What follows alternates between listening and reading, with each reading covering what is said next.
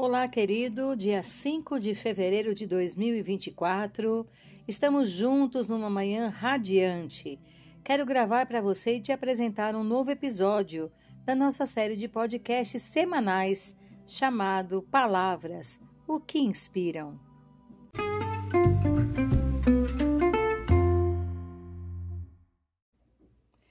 Episódio 162. A palavra de hoje é prova. A palavra prova, tão frequente e pertinente dos textos matemáticos e jurídicos, tem a sua origem na palavra latina probo, que significa honesto, correto. O verbo probare implica julgar com honestidade. Também está associada à palavra probatio, que é da mesma origem e significa exame, teste ou verificação. Da palavra prova originaram-se, nós bem sabemos, muitas outras no nosso vocabulário. De prova vem provador, aprovado, provação e assim vai. Provação, por exemplo, é o ato ou efeito de provar.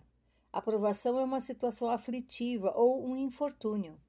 Uma situação que põe à prova a coragem, a força moral e a fé de uma pessoa. Veja, nessa passagem bíblica que vou ler a vocês, a aplicação dessa palavra no hebraico. Passado algum tempo, Deus pôs a Abraão à prova, dizendo-lhe: Abraão, ele respondeu: Eis-me aqui. Então disse Deus: Tome seu filho, seu único filho, Isaque, a quem você ama, e vá para a região de Moriá. Sacrifique-o ali como holocausto num dos montes que lhe indicarei. Gênesis 22, versículos 1 e 2. Poderíamos perguntar quais razões fariam com que um Deus amoroso e bom pedisse a um homem obediente e fiel para fazer isso? A resposta pode ser encontrada na linguagem original do texto escrito por Moisés. O termo hebraico nazar, traduzido como prova em Gênesis 22:1, tem a ideia de provar a qualidade de algo, submetendo-o a um teste. Deus queria colocar à prova a validade, a autenticidade da fé que Abraão possuía. Ora, Deus não seria leviano a ponto de querer se divertir com seu servo. Deus, sendo onisciente, sabe tudo, inclusive o futuro. Deus, evidentemente, conhecia o coração de Abraão melhor que o próprio Abraão. Aquele teste não foi feito para satisfazer uma simples curiosidade de Deus. Não foi uma experiência. O Monte Moriá foi o cenário desse teste. Ali, Deus conheceria de fato se a fé do seu servo era vacilante ou se ela seria colocada em prática.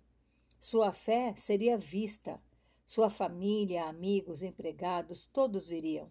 E nós também, afinal, esta prova ficou registrada, como lemos em Gênesis. Deus deixou que vários servos, não só Abraão, passassem por certificações. Outro caso importante e notório aconteceu com Noé, ou ainda com Jó, além de muitos outros. Mas o interessante é que a Bíblia nos mostra um Deus que nos desafia a colocá-lo à prova também. Você pode me perguntar: Deus fez isso, Paula? Sim, ele fez. O profeta Malaquias, ao falar sobre o dízimo, traz um recado do próprio Deus ao seu povo. Ele diz: Trazei todos os dízimos à casa do tesouro, para que haja mantimento na minha casa. Provai-me nisto, diz o Senhor dos Exércitos, se eu não vos abrir as janelas dos céus e não derramar sobre vós bênção sem medida. Malaquias 3, versículo 10, pode conferir. Nesta mesma direção, o Salmo 34, versículo 8 diz: Ó, oh, provai e vede que o Senhor é bom. Bem-aventurado o homem que nele se refugia. Ora, quando fazemos qualquer curso, Desde os primeiros aninhos de estudo, somos verificados em nossos conhecimentos com testes e provas, que têm como objetivo revelar o conhecimento retido pelo aluno e também o conteúdo ensinado pelo professor. O conhecimento adquirido somado à prática do mesmo gera um aprendizado mais consistente.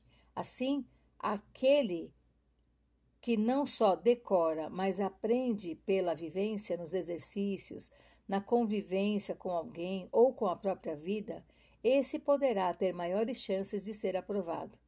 É isso que Deus nos diz: me provem. Sua fé é pequena? Então ouse fazer o que Deus diz pois dessa forma você poderá de fato ver que ele é fiel e verdadeiro. A provação da nossa fé produz esperança e perseverança.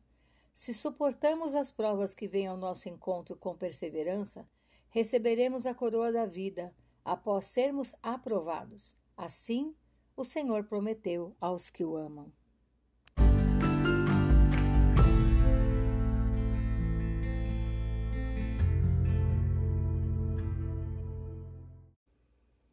Que a sua semana seja muito abençoada e que você passe por suas provas e seja sempre aprovado por Deus. Um abraço, Paula Bianchi Homer.